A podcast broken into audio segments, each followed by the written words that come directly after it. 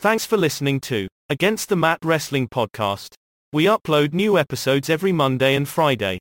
Be sure to listen to Uncaged Voice on Twitch or YouTube, and listen to the Red Pill Current News Podcast on all major audio platforms every Wednesday and Saturday for current news and special interviews.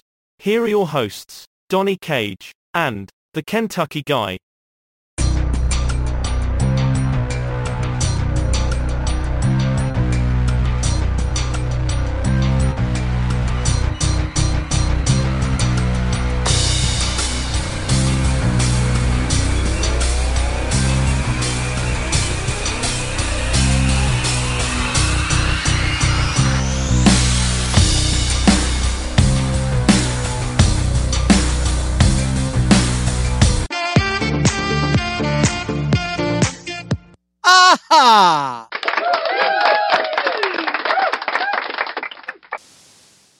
Aha! And welcome to Against the Mat Wrestling Podcast.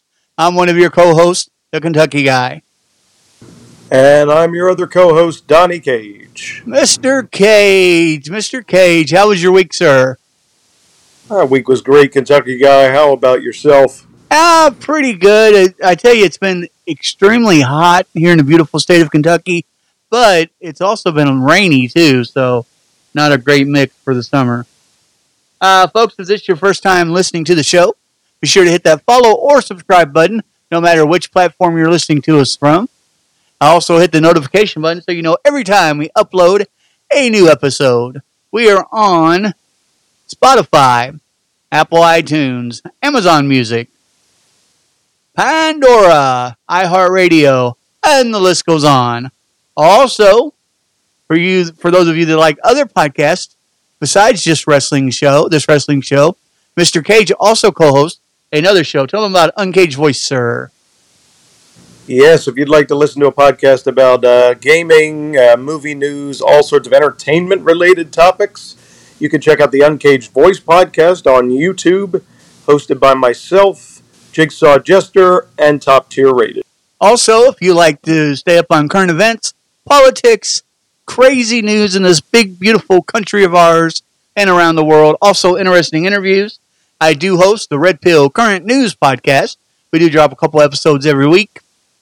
And uh, also here, we drop new episodes every Tuesday and Saturday here on Against the Mat Wrestling Podcast. If you'd ever like to be a guest on this show or have any questions for Mr. Cage, or myself, you can always email us at olkentucky99 at yahoo.com. olkentucky99 at yahoo.com. Uh, let's see, also in the description below of every podcast, every single podcast, uh, there is our links to our social media, merch shop, website, all that good stuff. So be sure to check that out as well. All right, folks. So we're going to go ahead and get started in today. We're going to do something that uh, we normally do on Saturdays, but we haven't done the last couple because there's been so many pay per views and live events going on, and that is my fantasy booking. Now it is time for our fantasy booking segment on Against the Mat Wrestling Podcast.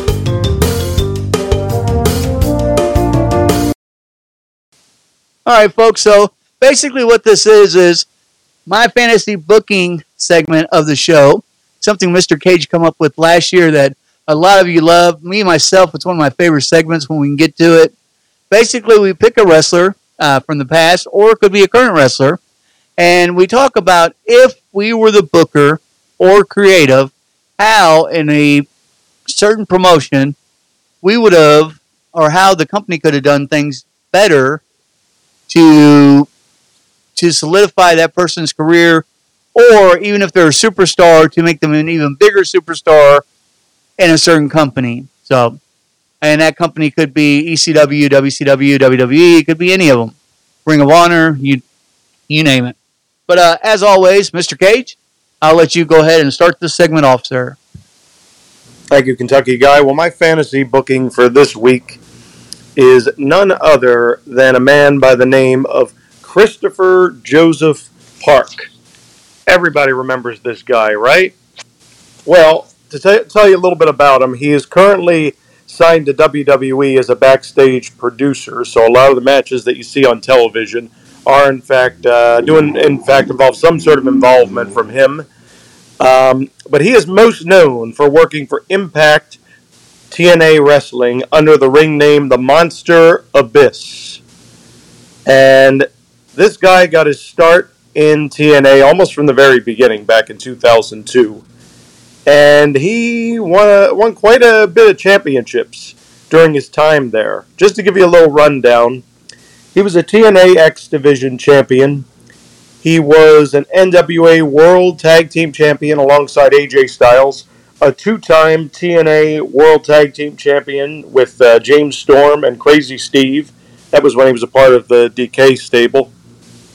He was a two time TNA television champion, and he also was a one time NWA World Heavyweight Champion. Now, those of you who ever watched TNA or Impact Wrestling know that Abyss was a big part of programming there for many, many years. Um, and to me, while he was utilized pretty well overall in his career, I think there's a couple of points where they just didn't book him correctly, and in my opinion, could have just done a better job. If you remember, in November of 2006, he faced Sting at the Genesis pay per view, and that's where he beat Sting to become the NWA World Heavyweight Champion. However, my issue with this victory is that he ended up winning the match by disqualification. This was at a time when the title could still change hands via disqualification. Why would you do that? Why would you not just book Abyss to defeat Sting in the middle of the ring, one, two, three, with a pinfall? It would have been a much stronger statement for him to beat an icon like Sting for the title by pinning him because he only ended up holding the world title for two months anyway because it, it was at a uh, it was in a three way match at the res- the final resolution pay per view in January that Christian Cage ended up winning the world title and Abyss's feud with Sting would actually carry on for a couple of more months. They would have a prison yard match at Against All Odds. They would have a last rites match at Destination X. Think about how many more, how much more stakes you would have had, how much more invested you would have been in this feud if it was for the title, and not just a singles match with uh, uh, with a special stipulation. Eventually, Abyss would actually break away from Christian Cage's stable and he would go off on his own, and he would actually team up with Sting in a feud with Christian Cage, AJ Styles, and Tomko. Um, but yeah, I mean, this is just one example of how TNA could have booked him to look a lot stronger. I mean, just think about his name. It's the Monster Abyss. And there are definitely many other examples I can give, but that's just one example of where TNA could have done a better job booking him. And honestly, he's one of those wrestlers while TNA was uh, was at their absolute peak, I remember thinking to myself, man, I would love to see this guy in WWE. Just think of some of the feuds he could have there.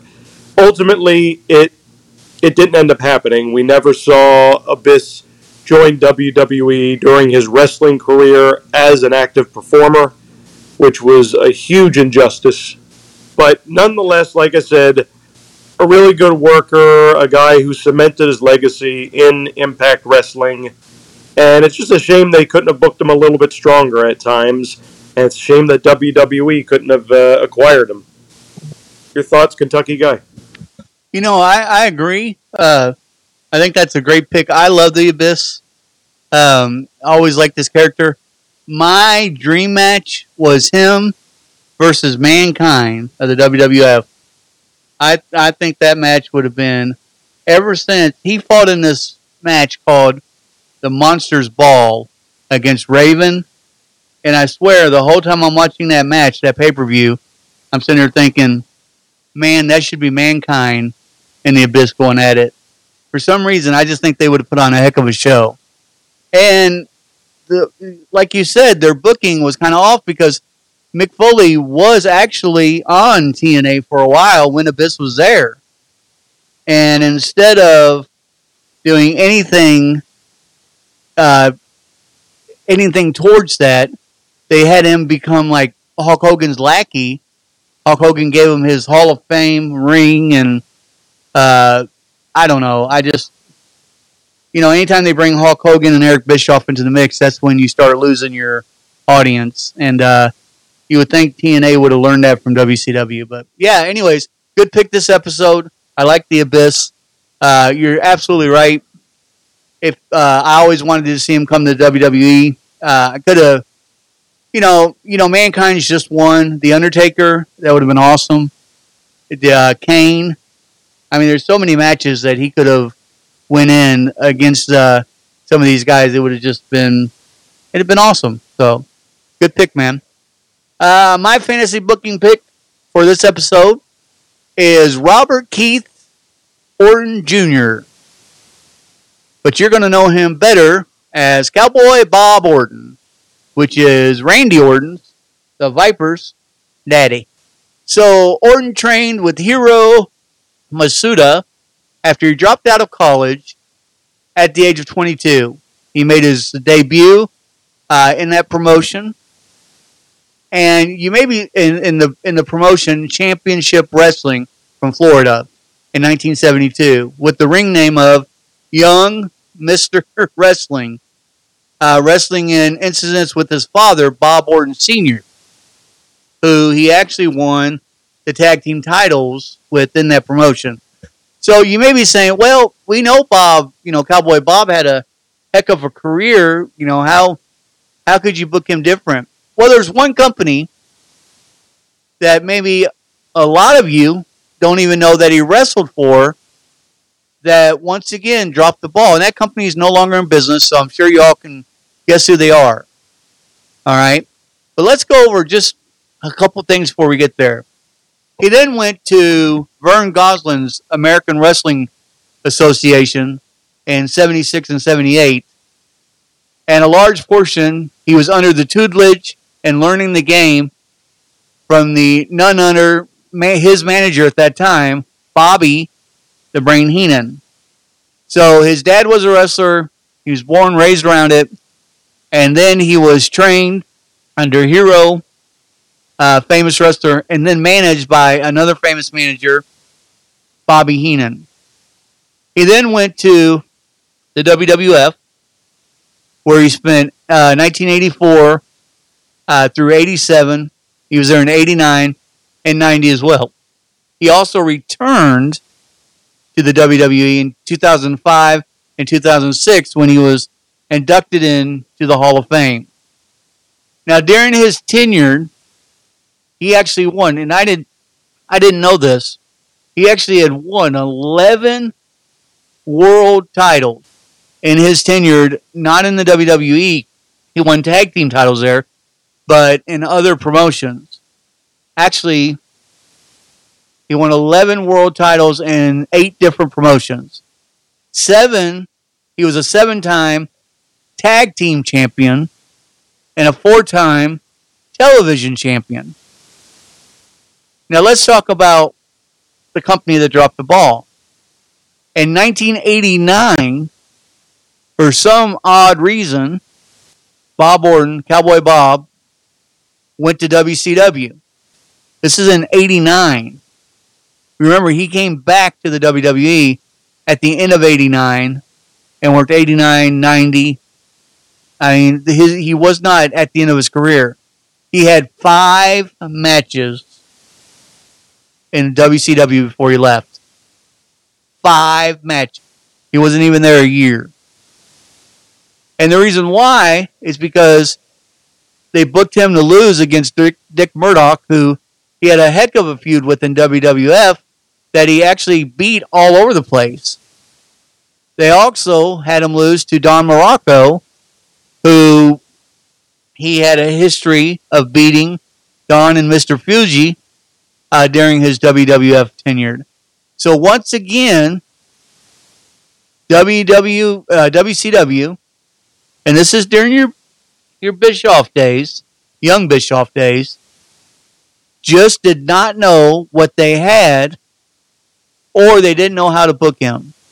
You cannot take a guy that has won 11 world titles, bring him to your promotion.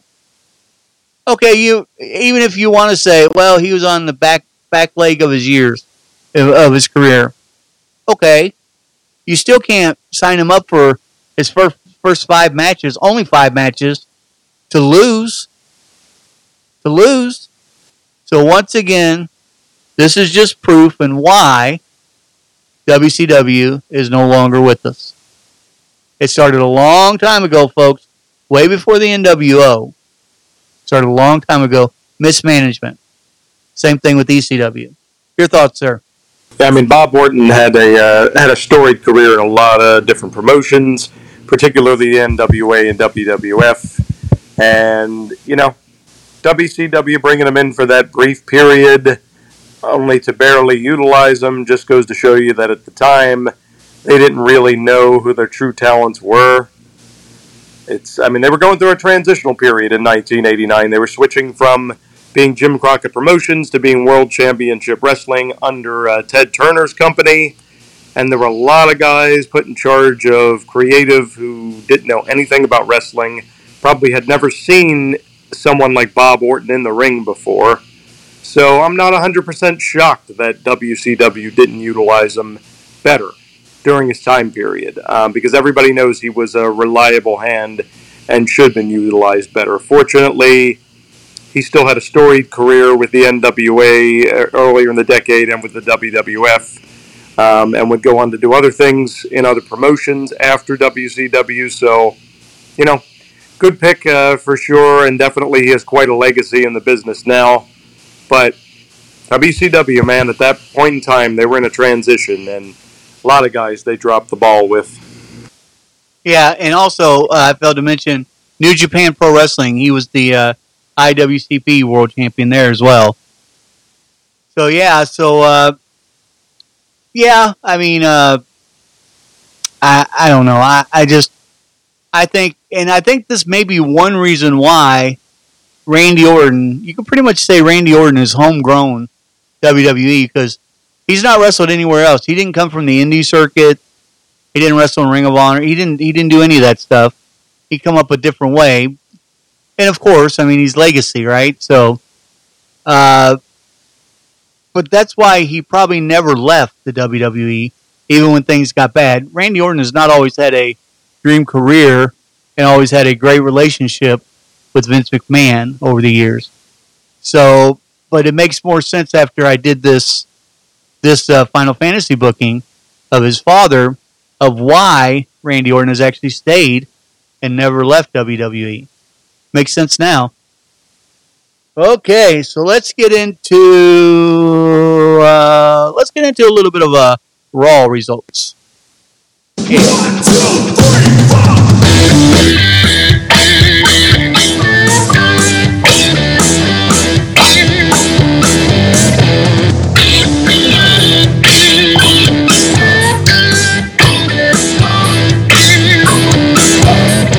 Seth Rollins kicked off Raw uh, this week on the heels of a successful World Heavyweight title defense against Finn Balor at Money in the Bank. Uh, Rollins was in the ring and he, and he was pondering, kind of asking the crowd, what's next ahead of SummerSlam, which is uh, actually next month in August. But he was interrupted rudely by Cody Rhodes. However, Cody Rhodes didn't get to say one little word before none other than, be careful what you ask for, Cody, before Brock Lesnar's music hit. Brock Lesnar has been absent since defeating Rhodes in May, uh, tying their series one apiece. Uh, a brawl broke out and concluded with Rhodes hitting a Cody Cutter, sending Lesnar into retreat. I don't know if you would say that. It sent him to the outside. I, don't know, but uh, we know how this match goes. We know the beatdown that Cody gets. So, yeah, you can make him look tough all you want to, but we know Brock Lesnar is not going to sell Cody beating him in an actual match. Uh, Rollins then returned to the ring once uh, everything settled down, and then he would he was kind of mulling who he would defend his title against next. He was interrupted once again. Boom! The Judgment Day without Finn Balor, uh, Finn Balor, which was kind of surprising. Uh, Priest stood with his newly claimed Money in the Bank briefcase in hand. Uh, the accessory guarantees Priest a title shot at a time and place of his choosing without warning. A match between Rollins and Dominique was agreed upon, uh, with Rollins noting it was likely a trap. and he did go on to defeat uh, Dominic Mysterio via disqualification after Priest ran in, hit Rollins with the South of Heaven. Priest launched a vicious assault uh, on Rollins post match, teasing that he may cash in the Money in the Bank briefcase. However, moments before he could cash in, Finn Balor hit the ring to beat down the champ. And then once again, here's more cracks. An argument between Balor and Priest as Mysterio tried to keep the peace. Rollins used the opportunity to plant Mysterio with a pedigree ringside. And this was at the closing uh, Raw close with Balor and Priest still arguing and going at it. Your thoughts on that segment, sir? I thought that was very interesting. So a lot to unpack here. Let me uh, break break it down. Uh, break it down first. So we know that the rubber match is coming between Cody Rhodes and Brock Lesnar. So we figured if Brock was going to be on Raw, there was going to be some sort of knockdown, drag out brawl between him and Cody. So we got that, and uh, this time Cody sort of got the upper hand, but we both know that you know if you have the upper hand on Brock Lesnar right now, you're, you're not going to have it for long. So Brock is probably going to be back in a week or two. He's going to beat Cody down like a bad habit, and they're going to make the uh, the match official for SummerSlam. And I do hope that's that's the end of it because it is time for both of these guys to move on to a new feud. You know, I like both wrestlers individually, and I'm glad we've had a chance to see them wrestle. But now we got to move on to new things for both of them. Um, I really kind of wish the Seth Rollins segment wasn't even combined with the Brock Lesnar or Cody Rhodes segment. Just give Seth his own segment with Judgment Day. He's the champ. He's coming out to address his title defense. You don't need to break that up into two separate segments. Just start the show off with Seth Rollins and make Cody and Brock their own separate thing. Um, but as far as the you know how Raw ended with Cody, uh, you know with uh, Seth Rollins and Judgment Day, First of all, Dominic Mysterio once again proves that he can't hang with the big boys. This is Seth freaking Rollins we're talking about. Of course, Dominic needs help to try to beat him, and ultimately Seth wins by disqualification. So, but still, we are seeing some very interesting developments in the Judgment Day uh, in the Judgment Day saga with Damian Priest and Finn Balor. I'm telling you, Kentucky guy, it is only a matter of time before these two come to blows and they have a match, possibly a match to determine who's the real de facto leader of Judgment Day and who's going to be kicked out of the group permanently. They're on a collision course for that. It's going to happen. Uh, but I am really curious to see who Seth is going to go up against at SummerSlam, whether it's going to be Damian Priest or whether it's going to be somebody else. I'm kind of thinking that they're just going to kick somebody out of the group and they're going to bring somebody in, kind of like what they did with Edge. I don't know. I cannot see them. I've se- I've heard rumors of this group's this faction splitting up. I, I don't see that at least not right now. They're too hot.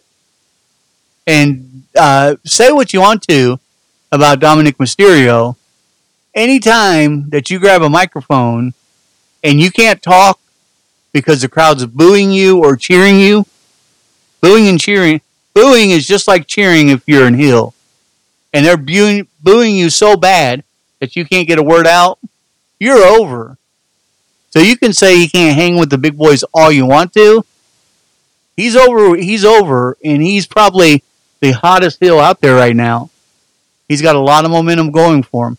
He's even hotter right now than the United States champion, Austin Theory. So Austin Theory. So okay. So during Raw, let's get back to the middle of Raw now. We had Damian Priest uh, go up against one of his Money in the Bank opponents, Shinsuke Nakamura, and Priest actually defeated Nakamura straight up via pinfall. And then we had Shayna Baszler and Ronda Rousey. They brawled after an emotionally tense argument between the former friends. Shayna Baszler saying she got Ronda in the wrestling Ronda didn't have to do anything. Of course she didn't, Shayna. because she's she was the champion in UFC for how long? We're talking about the baddest woman on the planet. Of course, she didn't have to come through everything that, and jump through hoops like you did. That that argument there made zero sense to me. Of course, she's going to be headlining WrestleMania and winning titles, and you're not. You weren't a champion in UFC. You had a decent record, but you weren't champion. Grow up. Your thoughts on those two segments? Solid match between uh, Damian Priest and Shinsuke Nakamura. I hope that Shinsuke is not like is not now not going to get a push at all because he didn't win Money in the Bank because he's been booked to look pretty strong in the last couple of months. So I hope that he's not going to like slip that far down the ladder. Honestly, I'd love to see a match between him and Gunther. I think that would be a, a really good uh, showdown there. But again, uh, Damian Priest is Mr. Money in the Bank, and WWE, this is what you need to do with your Money in the Bank winner. They have to rack up wins. This can't be like they win the briefcase and then they just go on this massive losing streak before they miraculously cash in the briefcase. You have to make your briefcase holder look strong. So I'm happy. I'm happy about that whole outcome there. Um, you know, Ronda and Shayna Baszler both make some interesting points. I think you know Shayna. Let, let's face it, has paid her dues in the wrestling business. She went all through NXT, was a multiple-time NXT Women's Champion. You know, she's been a, a women's tag team champion. She definitely has earned her stripes in wrestling. But there is no question that Ronda Rousey, long before she joined wrestling, already had that notoriety. She was a, a UFC champion. There is no question that when she came into WWE, she was automatically going to get that treatment, that star treatment right from the very beginning. So both of them, I think, made good points in this segment. I liked the brawl. Um, I, am really excited to, to see these two square up.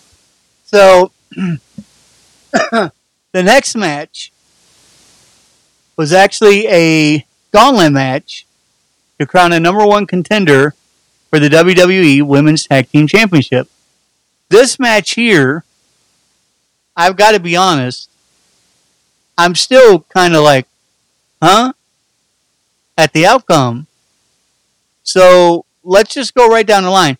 Chelsea Green and Sonya Deville First, they defeated Candice LeRae and Indy Hartwell. Defeated them straight up. Then, they defeated Dana Brooke and Tegan Knox. And now these are, we're talking about Chelsea Green and Sonya Deville. These two couldn't win a match against anyone a week ago. They have lost every single match.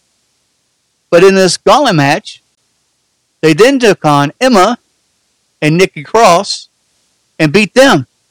And then, or I'm sorry, yeah, no, Emma and Nikki Cross and beat them. Then Katana Chance and Kayden Carter took them on and beat them.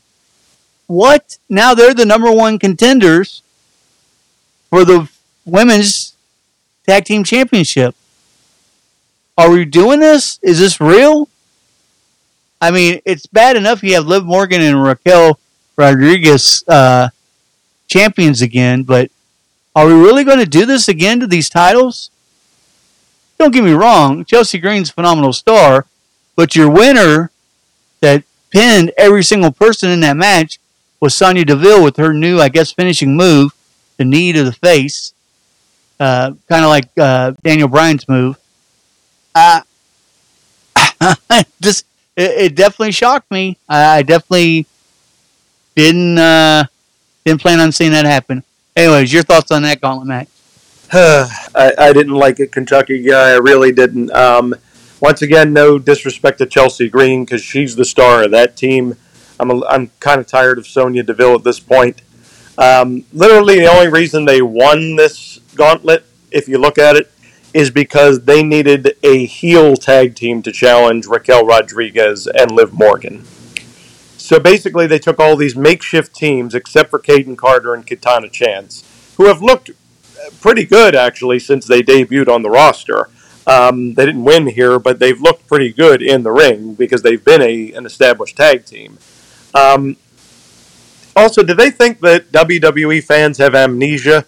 Don't you remember when Dana Brooke first came into NXT? She and Emma were a tag team. They were best buddies. Why not put them back together? They're both not doing anything of note right now. No, they just randomly pair up Emma and Nikki Cross and Tegan Knox and Dana Brooke. Makes no sense at all. Um, yeah, I mean, I really don't have a lot to say about this. Uh, good for Chelsea Green, but that's probably about the only one who looked good here. But you know, going back to your amnesia statement, how? I mean, how do you have two wrestlers who lose every single week, every single week, and they've had multiple title shots and one uh, number one contender shots and what have you, and they lose every single week, and then they're going to suddenly become great and beat four teams in one match. I mean, come on. If I had to guess, Kentucky guy, and if the rumors behind the scenes are to be true are to be believed, I think this was a Vince McMahon call, not a Triple H call. Would not doubt it whatsoever. And then we had Alpha Academy, which consisted of uh, it was an intergender match. Uh, Chad Gable, Otis, and Maxine Dupree. By the way, found out something very interesting uh, this week. Maxine Dupree is actually in real life LA Knight's sister. Did you know that? Did not know that. Yes, that is his baby sister. Uh, actually, they went against the Viking Raiders, which is Erik, Ivar and Valhalla. And actually, Dupree landed a sunset flip on Valhalla and actually won. Yeah, Viking Raiders lose again. Uh, about all I got to say about that. I'm uh, I complain about it every week. I'm I'm, I'm done complaining. Uh, Ricochet did challenge Logan Paul to meet him face to face next week, next Raw in the ring. Not very sure why, but uh, anyways, your thought on that match and that segment? Well, I'll give it to Maxine Dupree for showing off a couple of impressive moves. I mean, I know she's still very young and doesn't have a lot of in-ring experience. This was really her first taste of it, but uh, you know, kudos to her for looking pretty, looking pretty decent. Um, Alpha Academy's clearly over with the audience right now, so that's why they're being booked to win. It is a shame it's at the expense of the Viking Raiders, but Alpha Academy have the crowd behind them more right now, unfortunately. Um, well, unfortunately, if you look at it that way, if you look at it that way. Um, as far as Ricochet and Logan Paul, I feel like ever since the two of them had that big, um, you know, spot in the Royal Rumble this year, they've kind of been on a collision course, like they were going to wrestle each other at some point. And don't forget, they had that that well, that, that crazy moment in the um, Money in the Bank ladder match where they were trying to execute that Spanish fly and go through the table, but they kind of a rough landing. So I guess that's kind of forming the that's the crux of this whole feud between the two of them. I mean, good for Ricochet if he gets on the SummerSlam card. That's all I'm going to say. He's a talent who we always say is underused. So, well, why not put him in a match against Logan Paul? Yeah, here's the thing. First of all, I got one question for you and then a comment on that. Uh, who's the better team, Alpha Academy or Viking Raiders? I would argue that the Viking Raiders get the edge there. Thank you. And then Ricochet. Here, here's my problem with Ricochet and Logan Paul. Ricochet is a much better wrestler. I think we could both agree on that. And Logan Paul, much better. Ricochet is going to put Logan Paul over. Logan Paul has lost a lot here lately in the pay per views, and this is their way of putting him over. And I think it sucks. Women's World Championship was on the line. Rhea Ripley faced Natalya. They actually, finally had a match, no beatdown before the match. Uh, Ripley did retain her title uh, due the Riptide. However, she was getting ready to do kind of a beatdown, I guess, uh, to Natalya after the match and none other than Liv Morgan and Raquel Rodriguez shows up to save Natalya. Uh, and then the last match on the card was Matt Riddle. He defeated, uh, oh, Matt Riddle won via pinfall. Wow. On television. He defeated Giovanni Vinci. Um, didn't really care about the match. Didn't mean anything to me, but yeah. Your thoughts, sir, on those two? Yeah, I mean the Matt Riddle match. I I assumed he was going to win this match because you know Vinci is more of a tag team wrestler. Um, and Riddle's kind of, you know, when he's not a singles wrestler, he's the third wheel for uh, Sami Zayn and uh, Kevin Owens. Um, does this potentially mean he's going to be involved in the Intercontinental title match at SummerSlam now? Because he's still wrestling Gunther's uh, underlings, that leads me to believe he's going to get another shot at the Intercontinental title. I don't know what it means. Um, but I will say I liked the Ripley and Natalya match. I would actually go so far as say this was probably match of the night on Raw. I'm glad they finally had Natalya put up a real fight like she should be like she should be doing.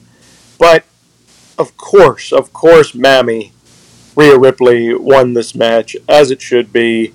She's still the number one female wrestler in WWE right now, so keep putting her over is what I say. Yep.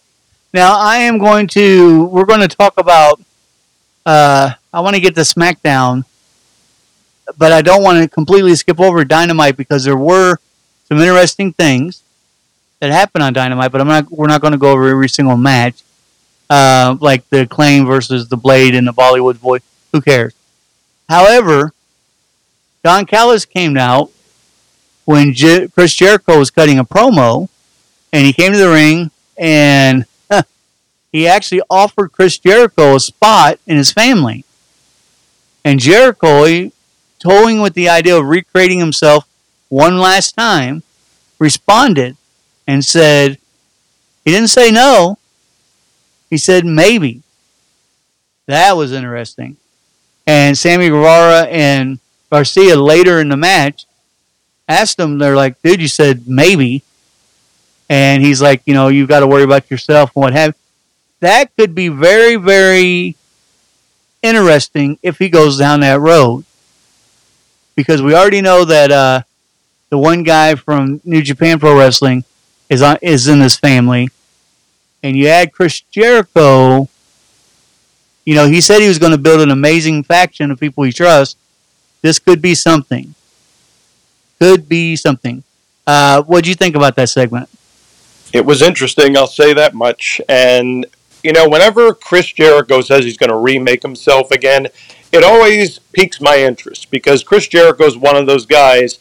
That's how he's had a 20 plus year career because he keeps reinventing himself every every so often. I mean, he could have taken the easy route in his career. He could have remained Lionheart or the conspiracy victim or Y2J or uh, you know the the master of the list. But no, he keeps reinventing himself, and that he keeps it fresh, and that's why Chris Jericho has had such a long career. So I don't think it's a bad prospect of a story. I mean, honestly, I feel like the Jericho Appreciation Society storyline is starting to run its course. So I wouldn't be opposed if they go in this direction, honestly. I think that's the worst faction he's had. This Appreciation Society. I just, I just, I, those two guys, those two knuckleheads. I just, I don't know. And then one other thing I wanted to talk about, only one other thing on Dynamite, and that was you had Adam Cole and uh, MJF who were paired up as tag team partners. They faced the Butch and Daddy Magic, which is one of those guys from I'm talking about from that uh, society. Uh, they were victorious. Here's the thing, man. These guys did so good, was so funny. I want these guys to stay. I want them to win it all. I want them to be tag team champions. I want these guys to stay a tag team. I know Adam Cole is going after the world title. I know that's coming, but this was this was great. This was I laughed more during and after that match than I have at a wrestling match in a long time. I thought it was great. What was your thoughts? You know, I was very. You notice that basically this blind eliminator tournament is like the old WCW Battle Bowl series. Remember when they did Battle Bowl in the early '90s? Yep, yep, yep, yep. Yeah, that's ex- that's exactly what this is. So, um, this segment was a lot better, or match, I should say, was a lot better than I expected it to be. I really rolled my eyes initially when they paired these two up in the blind eliminator tournament. Um, which how many tournaments does AEW need to have going on uh, simultaneously? It is what it is. But um, yeah, I mean, MJF and Adam Cole are great performers one way or another. So if anyone's going to pull it off, it's going to be the two of them. So I'm glad that they advanced in this tournament. Whether they win the whole thing or not, that's hard to say. I think I have to see how the how the talent pool sort of uh, continues to build up. But I would definitely have to say, looking at who advanced so far, they're probably one of the favorite teams to win the blind eliminator tournament. And I'm okay with that. So let's move on to SmackDown. A lot unpack on SmackDown. So SmackDown started off with the trial of the tribal chief, the trial of Roman Reigns. The Usos, as we know, defeated Roman Reigns and Solo Sikoa at Money in the Bank this past weekend. The first time that Reigns had been pinned in three and a half years. What was perceived as the fall of Reigns' empire instead spurred the most ruthless, vindictive version of Reigns to date. Paul Heyman, after Friday's main event match, informed Reigns that Jey Uso had returned to the arena and was hunting him down, hunting down the head of the table. Reigns told the world that he would be waiting for Jey Uso in the ring. Now, here's what happened. So the trial of Roman Reigns started, and basically, what I, Roman kind of fooled everybody. Uh, I didn't think he was really doing it, but he was handing over the head of the table to Jey Uso, and he did a low blow on him. and took his uh, thing back. Now, Solo hesitated. I didn't know what was going to happen there. I was more more stunned by Solo than Jey.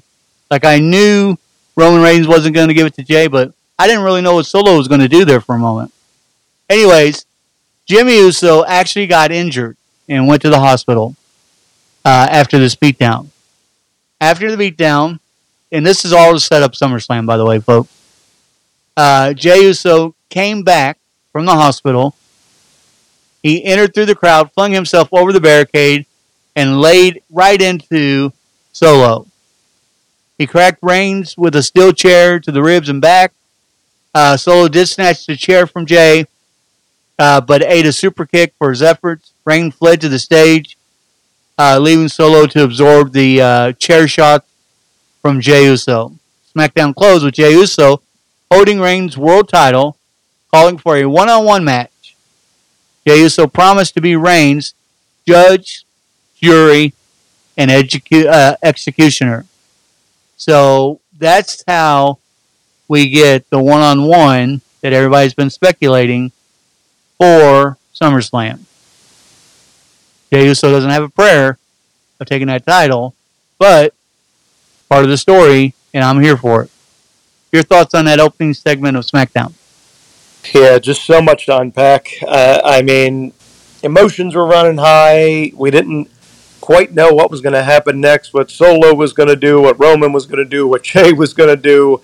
Um, and then you have the added wrinkle of Jimmy's injury, storyline injury, I should say.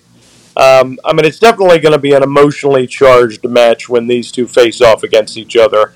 I am with you, Kentucky guy. Um, my big thing about you know people who are hoping that Jey is going to beat Roman for the Universal title.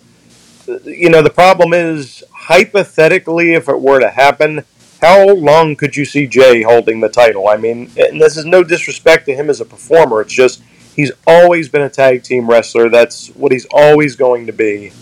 And I mean, he's just he's not going to be the guy to unseat the tribal chief. I'm sure it's going to be a great match. Um, there's going to be a lot of close calls, but Roman's not going to lose the belt at SummerSlam.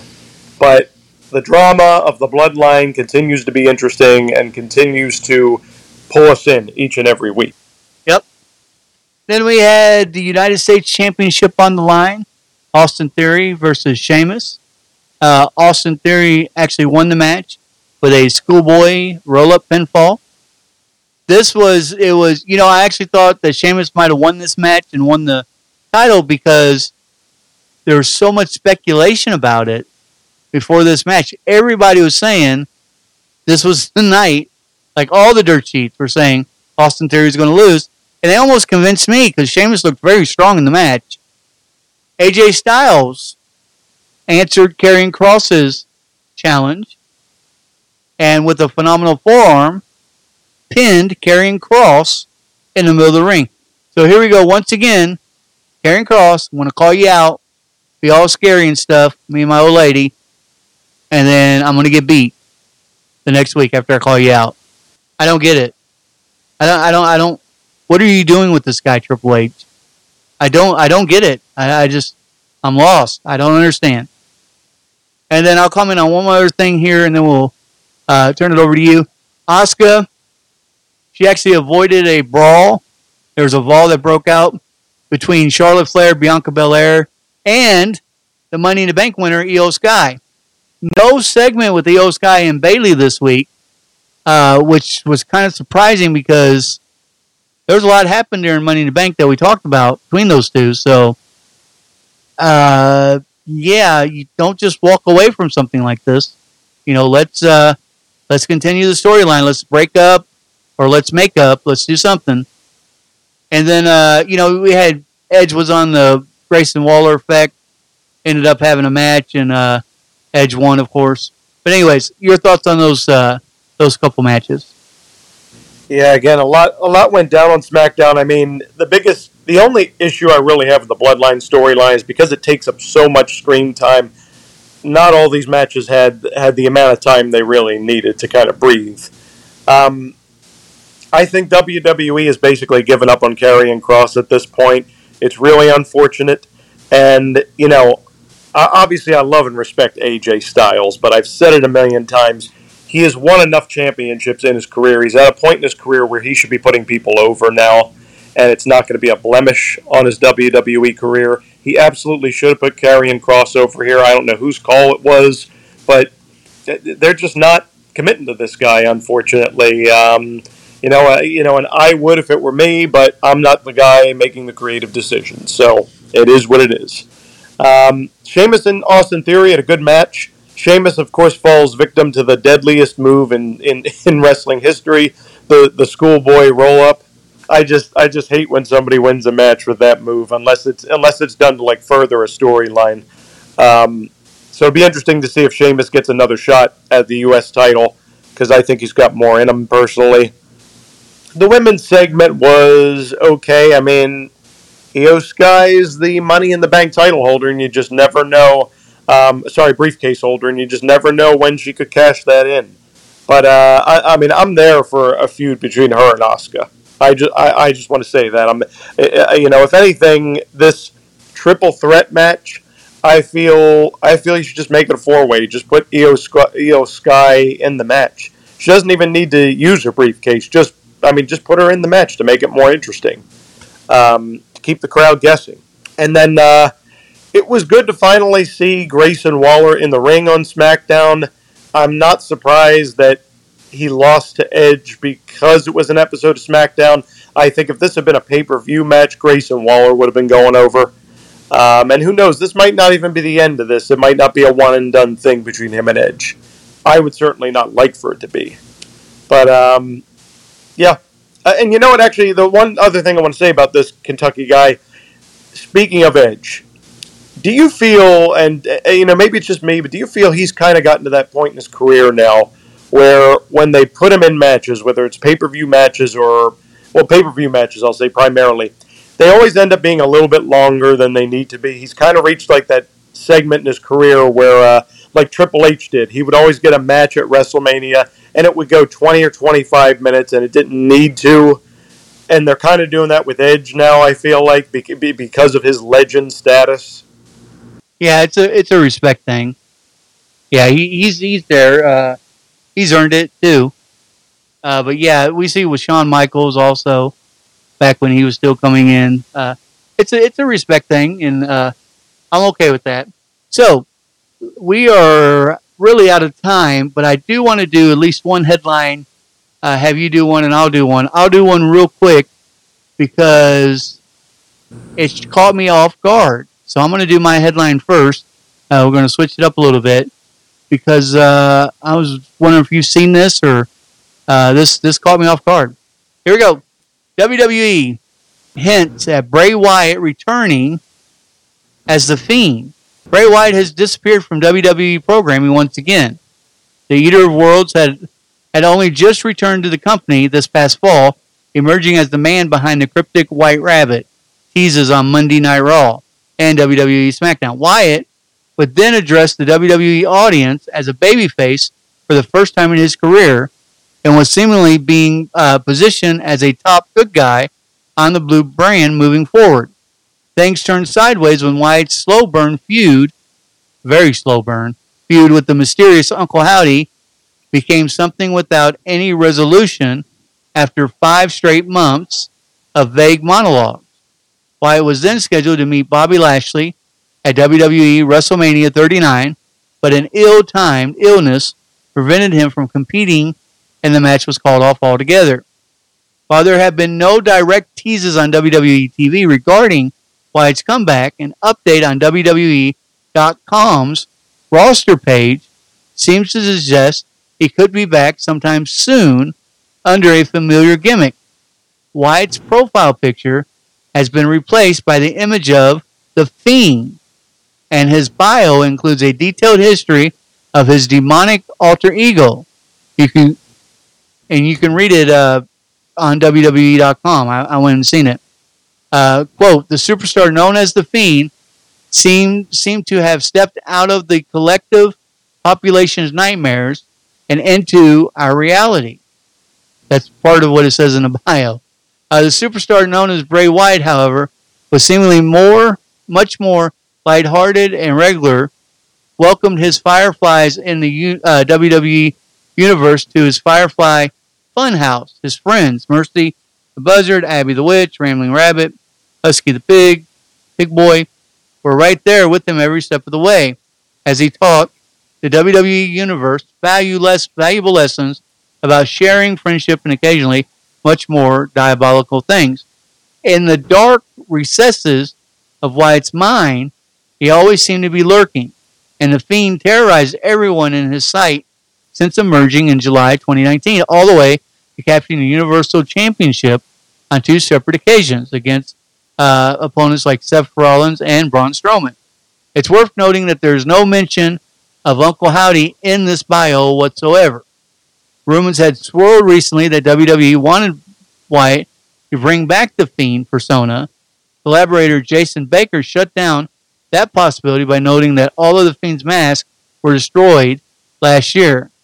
However, we know it's always possible that new masks could somehow be created. That, man, I hope that's not a puff, a puff rumor. I, I, I hope that's real man, you bring the fiend back, and every bad thought and every bad thing I've said about this latest Bray Wyatt return, I take it back. I take it back. uh, your thoughts on that room on that uh, headline? Kentucky guy, if it's true, then kudos to WWE for for finally sitting down with them or, or whatever happened and saying, look, man, we got to go back to what works. We got to go back to what the people want to see and they want to see The Fiend. It was the most popular uh, stage of his career, the best character he portrayed. In my opinion, it did for Bray Wyatt's career what Mankind did for Mick Foley's career. I mean, just think about it. Agreed. So, why you would not bring The Fiend back is beyond me. And I understand Bray Wyatt's got all these, you know, crazy ideas. I've said before he's a very creative guy. But sometimes you just got to say, you know what? If it's not broke, don't fix it. And with the right booking, The Fiend could once again be a great addition to WWE programming. So I say bring him back if it's actually going to happen. Yep, yep, me too. Uh, and go ahead and hit a headline out for us, sir. All right. So, Drew McIntyre. The WWE Intercontinental title is where it should be.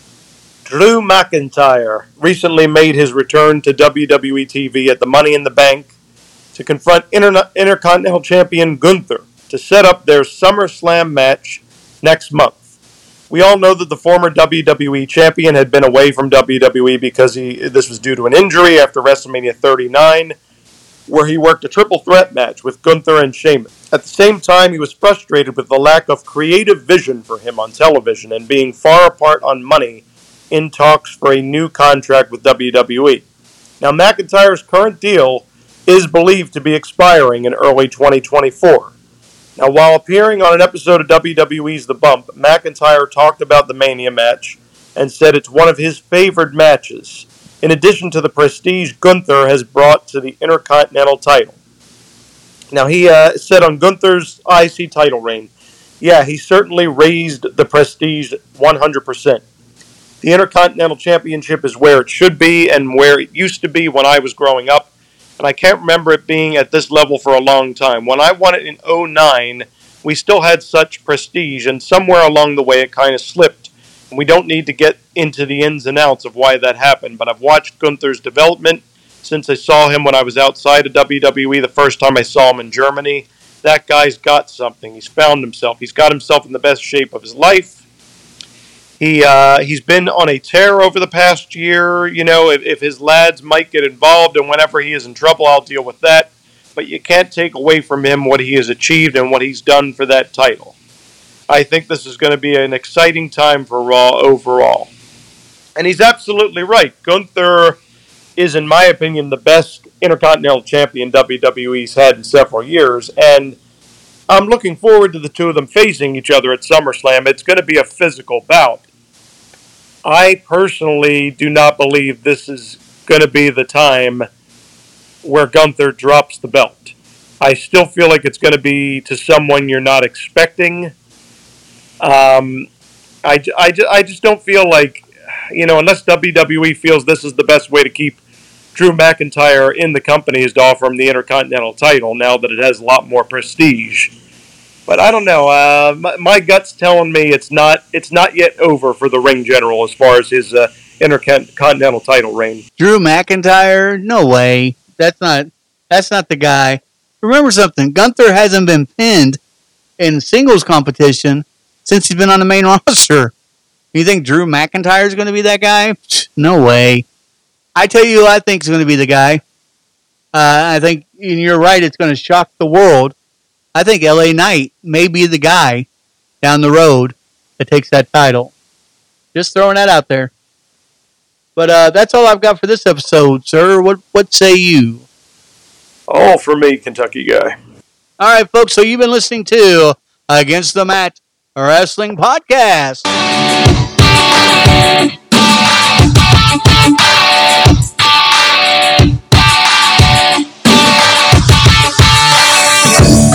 with your co-host is Kentucky Guy and Donnie Cage. Folks, thank you so much for listening. And as always, God bless and God bless America. Thank you all.